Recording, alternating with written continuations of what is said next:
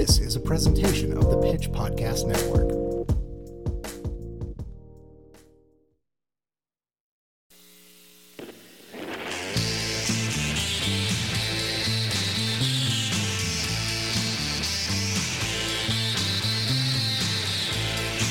Hello, hello, hello, and welcome to the Streetwise Podcast. This is your host, Brock Wilbur. I'm also the editor in chief of The Pitch. This is the Pitches Podcast. Also, you are hearing from The Pitches new co owner. Cat's out of the bag. Um, if you have read our site this week, gotten any of our emails this week, uh, read any other publications in Kansas City this week, or listened to KCUR with Steve Kraske, um, then you have certainly heard the news that uh, me and my wife are some of the new co owners of The Pitch. Um, the Careys have moved on to new adventures, and uh, there's a group of folks here in Kansas City that decided it would be a real shame if The Pitch went under uh, for the first time in 41 years. So, getting us to 42 years. Is just a collection of folks that really believe in what this is, and uh, the rest of them seem to be very good at business, uh, a thing that I know very little about. Um, but uh, I just get to keep doing what I do and writing the way I write and working with the people I work with. And now there's other people behind the scenes making sure that the uh, bills get paid on time.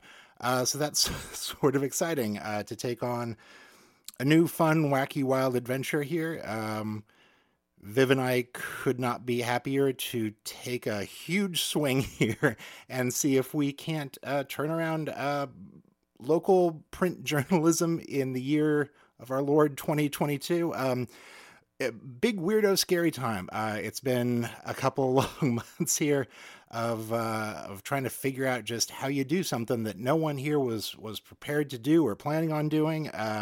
I think we put together something that's really exciting. Uh, that will start to really kick in after the new year. We are putting all the pieces into place right now. I will say that if you are a sustaining member of uh, our support squad, things in that department uh, in terms of rewards, giveaways, and benefits for what you see from supporting us, that's about to take off like crazy. So if you've never become uh, a member previously, now is the time to get in on the ground floor. One of the things that I can absolutely promise you we are doing is we are going to start mailing the pitch magazines to your house. Uh, I know that so many of you love the magazine, and over the last two years have had a difficult time finding them in the hundreds of red boxes and other drop off locations around town because sometimes they just don't show up there. Uh, that's a problem we're looking into. But, uh, you know, first and foremost, we can just send it to you. Uh, I don't know why we didn't think of this before, but uh, that's a thing that we're really excited about. You know, people getting the thing that they pay money to help support make, you know, that. Um, we've been having just a wild time at the office. Uh, we are sort of dealing with the transition and all the emotions and questions and things that come from that. And uh, as is the case with any good business transition, um, everyone's very confused, including the people that are supposed to give answers. It's uh, it's I, you know I thrive in chaos except for when I don't thrive in chaos, and so we can leave it at that. Um, the same day that uh, we purchased the pitch, my wife's company, uh, uh, the uh, the Mary Sue, uh, was purchased by an overseas media group uh, from Australia, who have been very very nice to them. Very excited about giving everyone better salaries, but did not offer health insurance um, because they forgot that Americans need health insurance. They're like, oh, oh, you you're those guys. Oh, because here, like everything's fine. Like, oh, we forgot that you guys like have that whole. Uh, okay, we'll we'll we'll get that taken care of. So that's. Uh, I love when I love when the rest of the world is, looks at us like, oh, we're we're gonna take that and put that on the fridge. We're we're proud of you for trying. You can catch up with the rest of the class soon. Um, this has been a fun time for me because uh, I think I identified early in pandemic. My wife and I were very excited because we had a list of all these art films, classics, TV series that we were like, finally, we have the time to sit down and knock these all out. We, we, there's nowhere we can go. We'll die if we go outside. Let's let's plow through this. And then instead we watch nothing but marriage shows and hot garbage for a year and a half.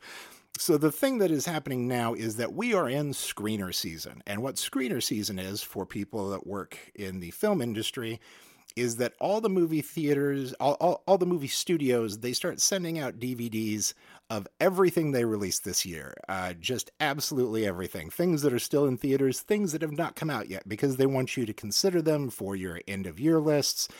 They want people to consider them for the Oscars, for other award shows. So, um, one day you just start getting a lot of packages, and now there is just a threatening amount of DVDs in a pile in the corner of our living room. And we were not prepared to get out of the out of the kids into the pool, uh, artistically speaking, after how the last year has gone. So now we're sort of like switching things up, easing ourselves back in to a place of like appreciating serious art. Uh, we'll watch a foreign subtitled film uh, and then we will watch Hot Garbage. Uh, tonight, we went out to the theater and saw a puppet opera. Yes, a puppet opera. That's what I was doing with my night. And I had to bail on plans with a friend because I'd forgot this was in the calendar. And I had to be like, hey, I'm so sorry. I have a puppet opera emergency. Can we do this another time? And of course, no one believes you when you say you have a puppet opera emergency. Anyway, that got done. We came home and watched um, Selling Sunset, uh, where the season is culminating with a dog birthday party. That is that is the through line of the entire season of just the worst thing on Netflix. Um, and you know what? It feels good. It feels good. It feels like there's a lot of back and forth here, but it feels good to be like, I'm happy with my choice from earlier, but I'm having more fun with the thing that I should feel bad about. Um, so that's that's what my nights have turned into now, and it's it's a nice way to ease back into the world of like, uh, you know, trying to appreciate things and remembering what art is uh, with a capital A. So that's uh, that's what I'm doing out when we have time outside of figuring out everything that the pitch is and was and will become. So thank you all for staying uh, staying tuned to this journey. I promise it will only get more fascinating and more bizarre as it goes on. Uh, and if you're listening to this show, I know that you're probably prepared for some bizarre to kick in. Uh, that's sort of always what we bring to the table here. Anyway, today uh, we have an interview with the director of a documentary uh, that is uh, both capital A art and also just every. You, wait till you hear it; it's great. Um, we also have Nick's music corner as per always, but first, our friend Jason from Stolen Dress Entertainment is going to read a story called Schmitt's Creep. Schmitt's Creep Missouri's litigious AG wages an endless war on imaginary tyranny by Barb Shelly. In a world where outrage is the new normal, certain news opening lines can still set one's teeth on edge, like this one. Today, Missouri Attorney General Eric Schmitt has, take your pick, sued China, sued President Biden, sued your local school board over its mask mandate, sued Kansas City, St. Louis, and Jackson County over their mask mandates filed court motions to keep an innocent man incarcerated, tweeted something pompous about his gallant fight against power hungry public officials, like unpaid school board members who want to protect people from COVID 19, sued his neighbor's new puppy for chewing up his lawn. Not really, but at this point, who would put it past him?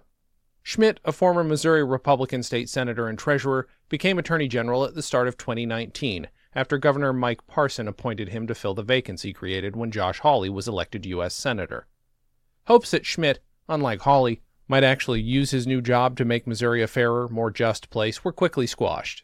Schmitt took active roles in the Republican Attorneys General Association, RAGA, a group that promotes right wing policies like voter suppression.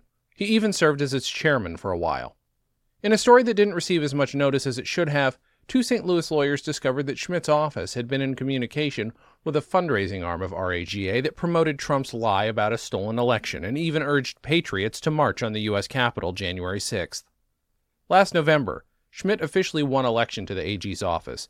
By then, people had begun to notice that Missouri's top legal official seemed unusually cavalier about using taxpayers' dollars to promote his political career and causes. There was that bizarre lawsuit he filed against China, claiming that suppressed information about the novel coronavirus harmed Missourians. Legal experts say it has little chance of success, but the litigation could drag on for years. Schmitt then moved on to Texas, throwing the support of his office behind the Lone Star State's ridiculous move to sue some swing states that had voted for Biden instead of Trump. He sued the U.S. Treasury Department over regulations regarding COVID funds. He sued the Biden administration over its ban on oil and gas drilling on federal land. There's more, but you get the idea. All of that nonsense, it turns out, was just a warm up. In March, Schmitt announced on Fox News, of course, his candidacy for the U.S. Senate seat being vacated by GOP Senator Roy Blunt. Prior to joining that competitive Republican primary, Schmitt had been spraying most of his legal pellets outside of Missouri. Now he's turned inward, targeting officials around the state, especially in Kansas City and St. Louis. Over a few frenetic weeks in August leading into September, the AG's office filed lawsuits against St. Louis, Kansas City, and Jackson County over mask mandates. It ginned up a class action lawsuit against school districts that try to protect children and staff against COVID by requiring masks. And it hustled to delay a hearing that could result in freedom for Kevin Strickland, the prisoner convicted more than 40 years ago of three murders that Jean Peters Baker, the Jackson County prosecutor, says he did not commit. On September 2nd, Schmitt capped off his exhausting headline spree with a letter of guidance, advising parents to claim their students were substantially impaired in school if they were unhappy about wearing masks. Kansas City Mayor Quinton Lucas responded with a post on social media. Praying for the state AG tonight, he wrote. Honestly, may God bless him and keep him far, far from us. No such luck. To win a Republican primary for a U.S. Senate seat in Missouri, Schmitt will need to keep hurling grenades, partly to command attention and partly to cover up the dark secret of his past. Oh, yes, Eric Schmitt has a past. Not the past with a sex scandal, a campaign finance scandal, and a who knows what else kind of scandal. Those would be the domain of another GOP Senate candidate, ex Governor Eric Greitens. But for Republican primary voters, the skeleton in Schmitt's closet might be worse. You probably want to cover the kid's ears before breathing this out loud, but here it is. It seems that for much of his political career, Schmitt was a moderate. He has a reputation of being reasonable and likable, and he counts a lot of Democrats as friends, confirms Lauren Arthur, a Democratic state senator from Clay County. For Schmitt, the candidate, this is the worst kind of rap. Missouri primary voters want flamethrowers. They want defiance who will stand up to the big bad federal government. They do not want reasonable, likable aisle crossers who understand that the government has a role in correcting injustices and protecting vulnerable citizens. But that indeed is Schmitt's record, starting with when he was elected to the Missouri Senate in 2008, after serving as an alderman in the city of Glendale in St. Louis County. While a reliable vote on core GOP issues such as limiting abortions and expanding gun use, he rarely took the lead on those things. Instead, he sponsored a bill requiring insurance companies to treat children with autism and another allowing use of a cannabis extract in some epilepsy treatments. Both bills passed. The most conservative members of his party screeched about mandates in Obamacare, but Schmitt countered by speaking passionately as the father of a disabled son. In a move that will likely surface in his Senate primary, Schmitt also sponsored a bill that would extend tax credits to none other than the nation of China to encourage cargo traffic at St. Louis Lambert International Airport. That one didn't pass. After the police shooting of Michael Brown and the riots in Ferguson, Missouri, Schmitt engineered a law to curb the taxation by citation practice used by municipalities around St. Louis. Their cops routinely pulled over poor and black drivers for the sole purpose of issuing revenue producing traffic tickets and fines. His work earned Schmitt the 2015 Best Politician honors from the Riverfront Times, St. Louis's alt publication. Risking conservative friendships, Schmitt teamed up with left leaning adversaries to pass Senate Bill 5 in July, the publication wrote, in a bouquet that Schmitt likely wishes would vanish from the internet. In my experience, Eric was a very reasonable senator, says Jeff Smith, a Democrat from St. Louis whose tenure in the Missouri Senate overlapped Schmitt's. He was interested in helping kids with autism. He was interested in economic development for the St. Louis region. Eric was really trying to get at some of the inequities in the region, and I appreciated it. He was willing to take ideas from wherever they came. Whatever happened to that guy? It's no big mystery. Just a combination of blind ambition and Missouri's ongoing lurch into crazy land. Oh, and likely some outside advice. Schmitt's Senate campaign is using Axiom Strategies, the firm founded by former Kansas City and Jeff Roe, who treats politics as a blood sport. Schmitt's aggressive legal stand against his imaginary forces of tyranny and Marxism, as he likes to blather on social media, may be paying off. A new poll by the Remington Research Group, which is connected with Axiom Strategies, gave him an edge in a field of five declared candidates with a lead of one percentage point over Greitens. He also leads the field in fundraising. Whether he becomes a U.S. Senator or remains Missouri's Attorney General, Schmitt has revealed an ugly malleability. Once a voice of reason, he now produces inaccurate, anti scientific information on Twitter, in his office's news releases, and even in his lawsuits. Once a staunch advocate for the St. Louis region, Schmitt has basically gone to war with St. Louis and Kansas City. He has disrespected their mayors, who happen to be the state's highest profile black elected officials, and thwarted their elected prosecutors on innocence cases. It's sad to watch all the bridges that he's burned amongst the people who worked with him and enjoyed his company, says John Rizzo, a Democrat who represents eastern Jackson County in the Missouri Senate. People inside the Jefferson City bubble realize this is all an act to win the Republican primary, Lauren Arthur says. But in the process, Schmitt is becoming unrecognizable, perhaps even to himself. What are you doing and why are you willing to compromise yourself in this way? Arthur asks. Excellent question. But Schmitt is much too busy to answer. So many people to sue, so little time before that 2022 Senate primary. Thank you, Jason. And now, ladies and gentlemen, it is time for Nick's Music Corner. Hello, I'm Nick Spacek, music editor for The Pitch, here with this week's local music recommendation. Back in July, we premiered Ghost from Pure XTC. Also known as Taylor Hughes, Pure XTC is a solo project which feels big and fulfilling, taking up far more space than one might expect from one person. That said, Hughes isn't averse to bringing in some outside help on her new EP, Nobody's Home, and on the track Matches, she teams up with KC rapper Pistol Pete, whom we also featured not that long ago. Hughes might be new to Kansas City, but it appears she's making connections while also making the area her home. Matches is one of six tracks on Nobody's Home, but they're all fire. You can stream the EP on all major digital services and get more information about Hughes's upcoming shows at purextcmusic.com. Here's Matches.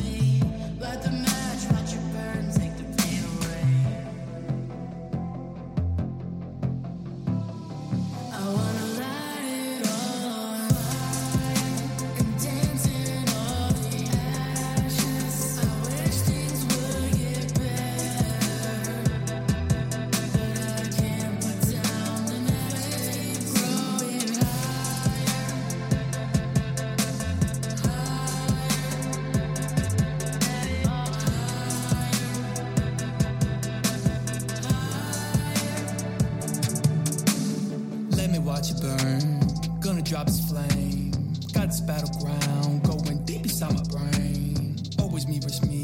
Where we land, we gon' see. But I'm in my fields and I'm in the booth out here, cooking up with pure ecstasy. See, I lose myself on the day to day, and I guess I'm faded. Yeah, I fade away, and it's damaged goods, y'all lay away. And I wear a sign to say stay away, but yeah, I'm wondering when I'm gonna.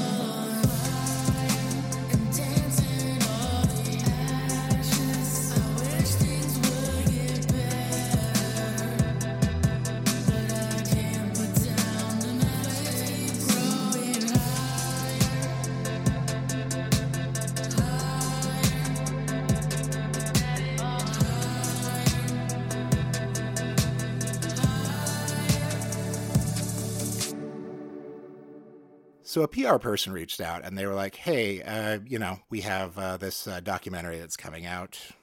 I don't know if you'd be interested in covering it." And I was like, "Okay, cool." Reading through the email, what's the documentary about? And the documentary is called Cat Daddies, and I just hit respond and was like, "Yes, please send me a copy." It does not matter where it goes from here, whatever it is. Cat Daddies is something I'm in for. And what it turned out to be uh, is a documentary about men uh, who love their cats, which look, uh, I I am tearing up thinking about a movie that I watched uh, two weeks ago. Uh, just trying to introduce the interview. Um, ba- basically, it, it is just interviews with with various men across the country uh, talking about the cat in their life and what it has meant for them. And for some men, uh, it has provided them with fame and fortune. And for other people, it has just provided a private sense of companionship. Uh, some people have gone viral. Some people have gone viral and also had their careers ruined by being associated with a cat. Um, and uh, and then it goes into some places that make it less of just little slices of cat dad life and into some really really deep uh, emotional territory. So, um, anyway, uh, without further ado, here's my interview with the director of Cat Daddies. Please make sure to uh, pay attention to the film information at the end of this so you can track this, so you can see it as soon as it is available on streaming. Here's that interview. Welcome to the show. Would you introduce yourself to the audience? Hey everybody, my name is Mye Hoang and I'm the filmmaker behind Cat Daddies, a new documentary that is now showing on the film festival circuit. So I, I, guess the first thing that we have to take care of is I, I would like you to apologize to me for this personal attack on my feelings that I, I feel like you created just to destroy me. Is that is that why you made this documentary? no, no. Um, yeah, I mean it's weird. I I started out making a really light film, um, you know, really kind of fluffy film uh, to make people happy and and things happened in 2020 in the middle of our shooting and i think that it just sort of changed the direction of kind of where we are going. It kind of had to because we we're all kind of going through this collective trauma including the subjects in my movie. And so uh, we had to take this weird you know tricky balance of keeping it humorous, but also making sure that it was heartfelt and addressing kind of the issues that our subjects were dealing with. So yeah, it's a roller coaster of emotions. It's an emotional film. so, so the documentary for people that don't know, and absolutely will be uh, linking to the trailer and so on and so forth. Uh, and please see it as soon as you can. It's so wonderful. Uh, it is a documentary that I, I hear was inspired by your husband, who had never liked cats and then a cat came into his life and he fell in love and you were like how other how many other men are out there that don't know that they're cat daddies or or, or men that that like cats? And then you sort of explore this world. And so the the story is is told through a number of subjects uh, and and about sort of how a cat came into their life and and really changed their lives in so many of these cases. Like how did you go about finding the people that you were going to interview? Where does one go to find cat daddies? Was it just the hashtag on instagram and you started traveling the country or? It was a search on instagram just going down that rabbit hole of hashtag cat dads um, men with cats stuff like that and it is endless. I mean, there were so many great subjects I wanted to include. Some of them I was already following already, like Nathan the Cat Lady, Gold Kitty. I was already fans. Um, it just became like this, you know, it's like Instagram is a great like pre-audition. I can sort of like see where the dad is located because I really wanted to diversify geographically I wanted to make sure everyone had a different occupation. I wanted to make sure everyone had a different looking cat. And then you also had to had to make sure that the cat was going to be okay with strangers in the house. So there was a lot of prerequisites that had to be met. And I would try to make sure they were met before I approach somebody because I don't want them to be disappointed, right? If I'm looking into them and then I'm like, well, you know, maybe this won't work out. So I, I tried my best. And then some some cat dads didn't even respond at all. And some there were actually a few that are kind of, I guess, Instagram celebrities. So they actually had an agent I had to go through. And eventually things didn't work out because there's actually a lot of other uh, cat related content being shot and a lot of it, you know, being, you know, uh, by you know other streamers. And so yeah there's like a competition. It was like to to to try to get some people on board. And also one of the cat dads came just as a suggestion just a random suggestion from someone. So that was uh, david who's in new york city who's uh, dealing with homelessness and a bunch of other issues.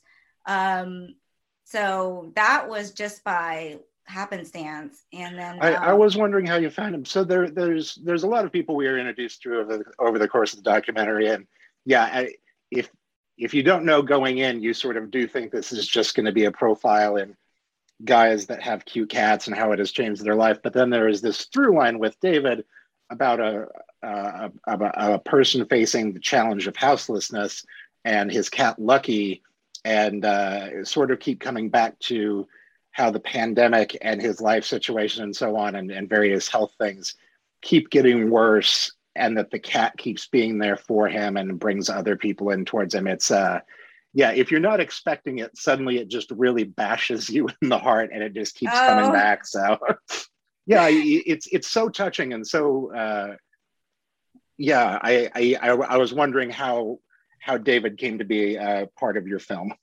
yeah so one of the people who was trying to help him for years uh approached me when she heard about the project when we were fundraising and she just thought that you know he'd be a great addition and and really i had already been cast i'd been set.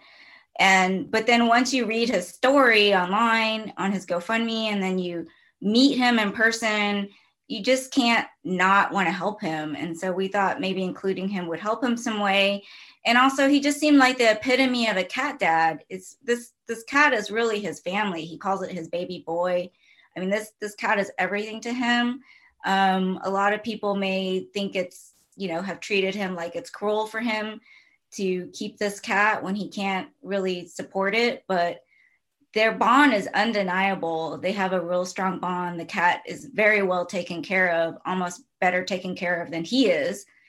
And so it did it did work out in the end because we also have a story about um, TNR about rescuing cats, cats that are on the street, and so it just felt to me like there are some parallels in these stories. It just feels like these men and these cats are just sort of left to fend for themselves. And they're really sort of dependent on compassionate people. And the big message of our film is is about compassion.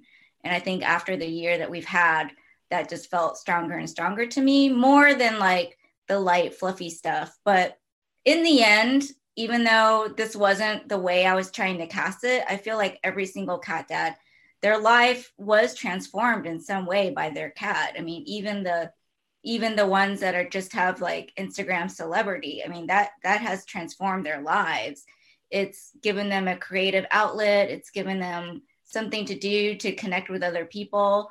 And of course, it's changed David's life completely. Um, it's it's not only given him comfort, but brought attracted new friends and advocates um, who are trying to help help him. And he says now he's felt, you know, he's in the past two year, two or three years, he's had lucky. He's felt more love than he ever has in his life. He has more friends than he ever has. Um, it's a blessing. So the, there's a lot in this about compassion and it, it, it shouldn't be a surprise to find in a documentary about the connection between human and pets that there's a lot of love there. I think the thing that I was most excited to unpack with you, because I saw it starting to be sort of a through line from, from very early in the film, and every story seemed to build on it. And, and the title of your film really centers it as the focus with cat daddies. There is something in our culture horrifically gendered uh, and and this weird thing that like everyone is having to unpack where they're like well you know it's not okay to be a man that likes cats or people like we, we you you feature an actor who goes on dates and women will not continue to date him because they find out he has cats. And it's one of those things that as a man who loves cats i'm just like i i don't know what part of me ever thought that was weird years ago uh, but to see it across all of these people is, is to raise a big question about like where is that coming from in our culture? Because i keep racking my brain and trying to figure out like what nickelodeon show did i grow up with where they made fun of a guy for liking cats or something? But it's it's just inherent and there's no equal opposite here because it's not like it's weird for women to like dogs. Like that's just the the staple go to on a dating site. It might as well be must love dogs. I, am a Pam looking for her Jim. Like there's nothing weird about the gendering of dogs culturally, but somehow, what is wrong with men liking cats? Yeah, I think um, I think it's just that for so many decades, the image of the cat lady and the crazy cat lady is so strong. It's just so out there in the media that that people have kind of just kind of hooked onto that and they don't really even consider men and, and cats. And I think just in general, men are conditioned are just conditioned conditioned to love dogs or really anything that's more masculine, right? Or what we perceive as as macho or masculine. And uh, I just think that's our and maybe it's just our American culture. I'm not sure, but it's it's definitely part of. I mean, even just as we've seen the past couple years, and you know, I I was making this movie during the election, and and there's just all this like I don't know. There's just all this machismo and vitriol, and it's just like you're supposed to be tough. You're supposed to be, you know, um, you know, gun loving, and you're supposed to be all these things if you're going to be a real man. And you know, things like compassion and and tenderness just is and caring about other people is just sort of thrown out the window. But I think that the we just sort of need i think like cats are just in general a big mystery to people who don't have them because we don't see them in a in the park. We don't see people walking them down the street. So if you don't if you've never had one or had a bond with a cat it is a complete mystery. We don't see them um you know out in the open right? And it's a very kind of intimate relationship that you have with your cat. It's not outward. Um and that's why like we wanted to get into the homes of these men and make sure that we see the cat as naturally as possible. They're not posed, they're not, you know, brought into a studio and just sitting there like, here's my cat. Like, we come into their home, we kind of just see like what is their natural, you know, activity, try to see the natural interactions that the men have with their cats. And you just don't see that a lot you know, just in movies and TV in general, um, or in just day to day, we always see dogs, right? We always see them in our neighborhood. We pass by them when we're taking a walk. They're just kind of everywhere. Whereas cats are, you know, uh, you know, they're they're a little more difficult to earn their trust and to kind of see see who they really are, and that they. I, I was very surprised to be watching a documentary about, about cat parents and be like, oh, we're normalizing a gender issue here. Okay, that came out of nowhere. And now I'm having to reflect on myself. But eh, like you're talking about, like, you know, we see dogs in the park and that normalizes them. But the more I was thinking about, the more I'm like, no one thinks it, it's fucking weird if a man owns a fish, a bunch of fish in an aquarium. There's nothing gendered either way about that, or we don't see fish out there. Like, there's so many other pets. And then there's something just so specific about cats where suddenly that's a cultural red flag, maybe going both ways, but especially as the film highlights, like it's not a pleasant road for a lot of these men at the start. yeah, I think it's changing though. I think social media has helped change it. Also, just um, cat videos just on YouTube. And I think these, you know, even before this movie, uh, some books have come out about men and cats. And there's been like, uh, you know, photography and art shows about it. I, th- I think that it's it's definitely starting to to change, and men are coming out and being proud. They're being you know proud cat dads. I, I actually have a quick story. My own brother, I I didn't know he had a cat until he came to out to my screening, and then after the movie he started posting he started sharing like a picture of him with his cat on his chest i had no idea he had like, a secret cat I mean, it was a secret to me. It was never, you know, and so somehow this movie now, like, I guess made him feel like it was okay to share that he he has this cat. and he's like so proud of the movie and he's so proud of um of, of now being a cat owner. I, I know it's just like really weird. It's like my own family, and I had no idea there was a cat dad in it. I love this for him and I love this for you. Uh, thank you so much for sharing the film with me. Uh, when can people expect to be able to see it? I, I hope it'll be everywhere and anywhere uh, sometime by next year, maybe this time Great. next year. But for now, we're taking it on the road. We're trying to do as many in person screenings as possible. Um, it's really important to me because I just think it's really fun and it's more impactful to bring this to the cat loving community. Um, you know, give people a safe space to come and be together and laugh. And there's a lot, there's a lot of there's tears, but there's a lot of laughter too. And and um, I'm really glad that it gave you a, you know an emotional response. That means a, a lot. I mean that that means that I've done uh, my job. and um, thank you. Yes, you made me cry a lot. Congratulations. uh, where, we, what's we, the website uh, where people? Oh. it's catdaddiesmovie.com, and we're on all social media under at catdaddiesmovie and you can follow us and see where we're going next. We're hitting all kinds of cities uh, uh, the rest of this year and also into next year. And then hopefully it'll be, you know, somewhere where you can rent it or stream it. Um, you know, we're hopeful. We're looking for distribution. So, well, we will keep people updated on on when they can see it. Uh, thank you so much for giving me a few minutes of your time, and congrats on the movie. It's wonderful. Thanks, Brock. And that's been the Streetwise podcast, an extension of the pitch from Kansas City. I am your host, Brock Wilbur. Thank you guys so much for tuning in. As aforementioned earlier in the show, if you're not a member uh, supporting uh, the pitch yet, no one's mad at you. But also, if you wanted to chip in a couple of bucks each month to help make sure that we continue to do great journalism as we expand our newsroom and the voices that we are working with in this city, um, we would really appreciate it, but also you're about to get a lot more from it. And if you're somebody that's been supporting us through the pandemic here, thank you for hanging in there. It's about to be so much more worth it than it was before. Please don't go anywhere. Um, we are doing great stuff each and every day at thepitchkc.com. I want to thank my team Savannah, Lily, Andrew, Jason. Um, everyone that works uh, in the extended network of writers with us. Uh, we are just we're just gung ho about where we go from here, and we are so excited to see. And some of us just excited to see what that is. Like it is a surprise for all of us. We're just gonna try our best and see where it goes. So, really thrilled that you're here for this.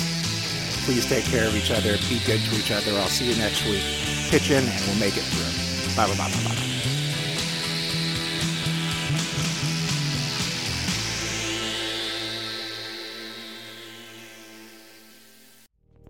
This was a production of the Pitch Podcast Network. The Pitch is Kansas City's independent source for news and culture. Check out thepitchkc.com to see more podcasts from us, including information for how to subscribe to The Pitch or become a sustaining member. Story ideas or feedback? Write to tips at thepitchkc.com. Pitch in, and we'll make it through.